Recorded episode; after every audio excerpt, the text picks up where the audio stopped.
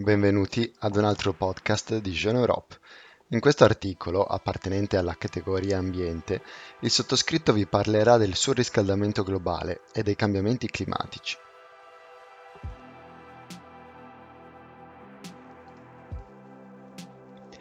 Emergenza climatica e attivismo globale.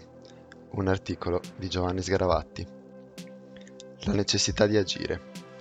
Chiunque si sia preso il tempo per informarsi e sia intellettualmente onesto avrà notato come la nostra civiltà stia galoppando dritta contro un muro. Ormai è inutile girarci intorno. Gli effetti dell'attività umana sull'ambiente sono inequivocabili e sotto gli occhi di tutti. Per darmi un quadro generale del fenomeno e del momento storico che stiamo vivendo, ho deciso di scrivere questo articolo nella prima parte elenco una serie di dati incontrovertibili che delineano la situazione attuale e invito caldamente i più scettici a verificarne le fonti. Nella seconda parte faccio una brevissima considerazione sulla peculiarità del problema. Riporto poi le previsioni dell'ente più eminente in materia, l'Intergovernmental Panel on Climate Change IPCC. Successivamente do adito ad alcune critiche indirizzate all'IPCC, accusato da una fetta di comunità scientifica di essere troppo conservatore nelle sue stime. Infine, concludo con dei riferimenti a gruppi di lavoro e iniziative volte a salvare il salvabile. La situazione ad oggi. Con il 2018 ci siamo lasciati alle spalle il quarto anno più caldo della storia, dalla data di inizio delle misurazioni con ben 17 dei 18 anni più caldi in assoluto verificatisi nel nuovo millennio. Ragione per cui l'Artico continua a perdere un volume di ghiacci al ritmo di circa il 13% a decennio, seguendo un trend crescente. Si stima che tra il 1979 e il 2018 il ghiaccio perduto sia tra il 35 e il 65%. Nel frattempo, i mari si sono già alzati di 80 mm dal 1993 e si inizia a scorgere l'impatto che l'innalzamento degli oceani avrà sulla superficie totale di terra emersa, vedi la Florida o le cinque isole nel mezzo del Pacifico cancellate dalle cartine geografiche. Oltre all'inabitabilità di alcune zone costiere, il cambiamento climatico aumenta gli episodi di siccità e di alluvioni motivo per il quale i migranti causati dal surriscaldamento globale continuano ad aumentare e le Nazioni Unite stimano che potrebbero arrivare fino ad un miliardo entro il 2050. Nel mentre, il permafrost in Siberia e Alaska ha iniziato a sciogliersi, rilasciando metano e probabilmente innescando un meccanismo a catena impossibile da fermare. Come se non bastasse, l'inquinamento e la sovrapproduzione economica stanno amplificando gli effetti del cambiamento climatico, danneggiando gravemente la biodiversità del pianeta. Nel 2016 il WWF ha dichiarato che siamo nel bel mezzo della sesta estinzione di massa nella storia della Terra, con una perdita del 58% della fauna mondiale verificatosi tra il 1970 e il 2012 con un tasso di estinzione animale che continua ad aumentare, per ora si colloca tra le 10 e le 100 volte quello medio degli ultimi 10 milioni di anni. La lista purtroppo è ancora lunga, dall'acidificarsi degli oceani e il conseguente annichilirsi di interi ecosistemi, vedi le barriere coralline, alle balene morte per indigestione di plastica, incendi sempre più frequenti e più vasti, trombe d'aria e uragani che aumentano di intensità per la maggiore energia presente nell'aria, lo scioglimento dei ghiacci, sempre più paesi in emergenza idrica, eccetera.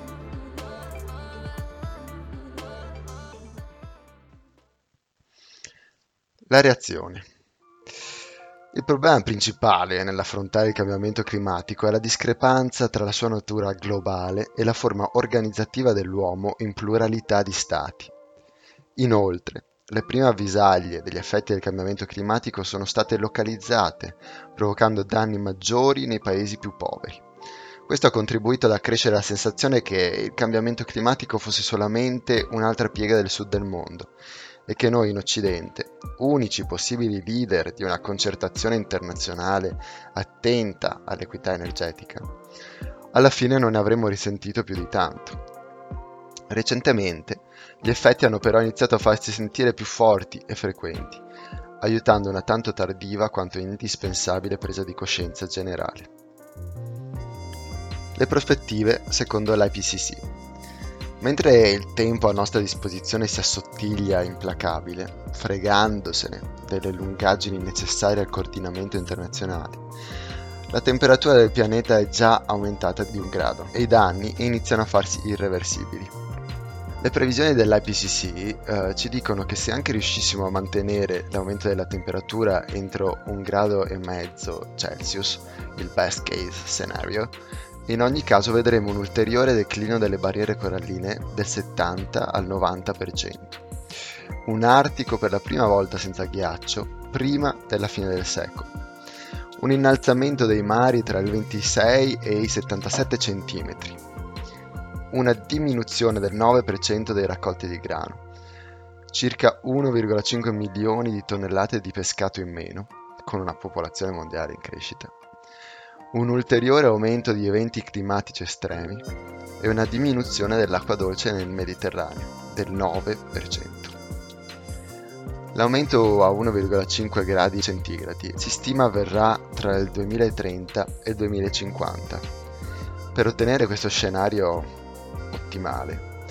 Dovremmo iniziare dal 2020 a tagliare le emissioni globali in maniera tale da collocarci sul trend raffigurato nel grafico qui sotto.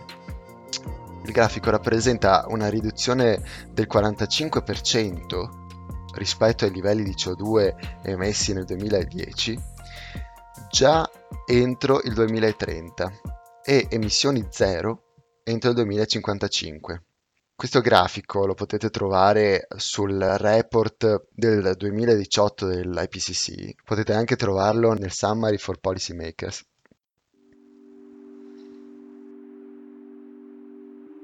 Il dato cumulativo delle emissioni di gas serra continuerà comunque ad aumentare per qualche decina d'anni. Questo perché abbiamo innescato meccanismi naturali che non si possono spegnere con un interruttore. Se stai andando a 200 km h e inizi a frenare, farai comunque diversi metri di strada in più rispetto al punto di inizio della frenata. Il grafico eh, lo potete trovare nel report dell'IPCC, eh, sia quello integrale ovviamente, che il Summary for Policymakers eh, del 2018.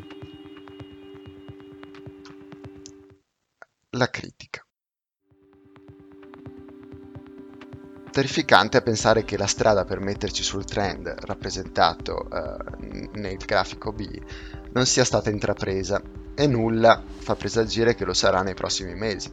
Al contrario, nelle maggiori potenze mondiali abbiamo governi eh, e governanti climascettici, come negli Stati Uniti, in Russia e in Australia, per non menzionare il Brasile, dove abbiamo di recente assistito ad una ripresa della deforestazione in Amazzonia, la Polonia, i cui leader politici non hanno nessuna intenzione di rimpiazzare il carbone come fonte energetica principale del paese, o la Cina, rappresentazione dell'ambiguità energetica ed espressione di un governo che dichiara di voler fare la guerra all'inquinamento allo stesso tempo, un po' per necessità, un po' per interesse, finanzia centrali di carbone all'estero e detiene la quota di maggioranza nell'azienda più inquinante al mondo.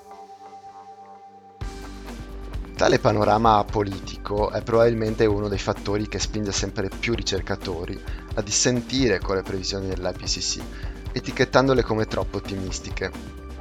Il fronte degli scettici è molto ampio, citerò quindi solo le figure prominenti Peter Vadams, uno dei glaciologi più conosciuti al mondo. Jan Bendel, professore alla Cumbria University nel Regno Unito. Meyer Hillman, scienziato che ha dedicato la sua vita al trasporto sostenibile e all'ambiente. Stuart Scott, fondatore e presidente della Transition University eh, negli Stati Uniti. Guy McPherson, professore emerito all'Università dell'Arizona. James Hansen, ex direttore dell'Istituto Goddard della NASA. Quello che viene ricriminato all'IPCC sono sostanzialmente tre punti. 1. Sottovalutare l'impatto del metano rilasciato nell'atmosfera come conseguenza dello scioglimento del permafrost. 2.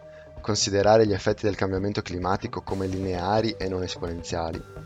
E 3. Mettere nell'equazione tecnologie di geoingegneria per estrarre dall'atmosfera CO2 in una scala attualmente inesistente. Padahams, per esempio, predice un settembre senza ghiaccio nell'Artico già nell'imminente futuro e un innalzamento dei mari tra 1 e 2 metri prima della fine del secolo. Il professor Bendel, dopo un anno sabbatico dedicato alla ricerca, ha scritto un paper dal titolo Deep Adaptation, rifiutato dalla rivista scientifica a cui l'aveva sottoposto a causa del linguaggio troppo forte. Nel paper Bendel scrive che non ha più senso fare ricerca sullo sviluppo sostenibile, ambito a cui ha dedicato la vita, perché il target dell'1,5 eh, gradi centigradi e anche quello dei 2 gradi centigradi verranno ampiamente sfondati già entro i prossimi vent'anni e tutti gli sforzi dovrebbero eh, essere atti a comprendere come adattarsi ad uno scenario post collasso della civiltà.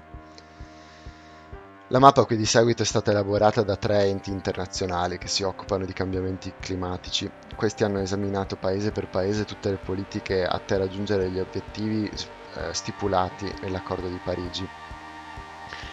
La mappa è stata ottenuta dalla collaborazione di Climate Analytics, Ecofis e il New Climate Institute e vi invito ad andare su uno dei, dei, dei tre siti di questi enti per, eh, per ritrovarla o eh, semplicemente andare su eh, l'articolo della Jeune Europe e, e, potete trovare tutte le immagini e i grafici eh, citati durante questo podcast. Salvare il salvabile. Il fatto che persone che hanno dedicato la loro vita allo studio, alla ricerca, siano così allarmiste, sicuramente fa riflettere. Certo, l'organo più autorevole sui cambiamenti climatici è e rimane l'IPCC. Bisogna però riconoscere che il panel riporta esclusivamente previsioni che godono di ampio consenso nella comunità scientifica a livello internazionale, quindi per forza di cose conservatrici. Questo articolo vuole invitare il lettore prima di tutto ad informarsi, Ormai c'è un ammontare di bibliografia, articoli e documentari sul tema in tutte le lingue che permettono a chiunque di farsi un'idea. In secondo luogo, mi piacerebbe fosse chiara l'impellenza di una risposta a livello globale. In democrazia questa può venire solamente da una forte pressione popolare verso i governi. Per questo bisogna partecipare a movimenti come quello di Fridays for Future o quantomeno supportare organizzazioni schierate per la salvaguardia ambientale. Le azioni individuali sono certamente importanti, ma servono investimenti in stile piano Marshall per metterci sul trend delineato nel grafico B dell'IPCC di qui sopra. Per chi volesse approfondire il tipo di investimenti richiesti, consiglio di dare un'occhiata al progetto Drawdown, c'è anche un TED Talk eh, di Chad Frischman, tradotto in 19 lingue, Affinché questo cambio di marcia avvenga, bisogna votare in maniera più oculata, informare gli scettici e scendere in piazza, altrimenti siamo spacciati.